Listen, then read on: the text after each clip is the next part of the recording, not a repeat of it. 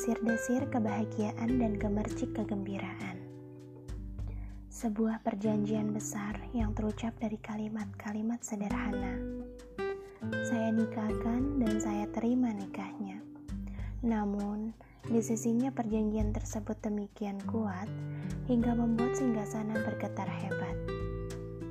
Pernikahan bukan tentang siapa dan apa, namun pernikahan adalah hal baik dalam membangun kehidupan yang baru, menyatukan dua keluarga, menyatukan dua pikiran dalam kedewasaan.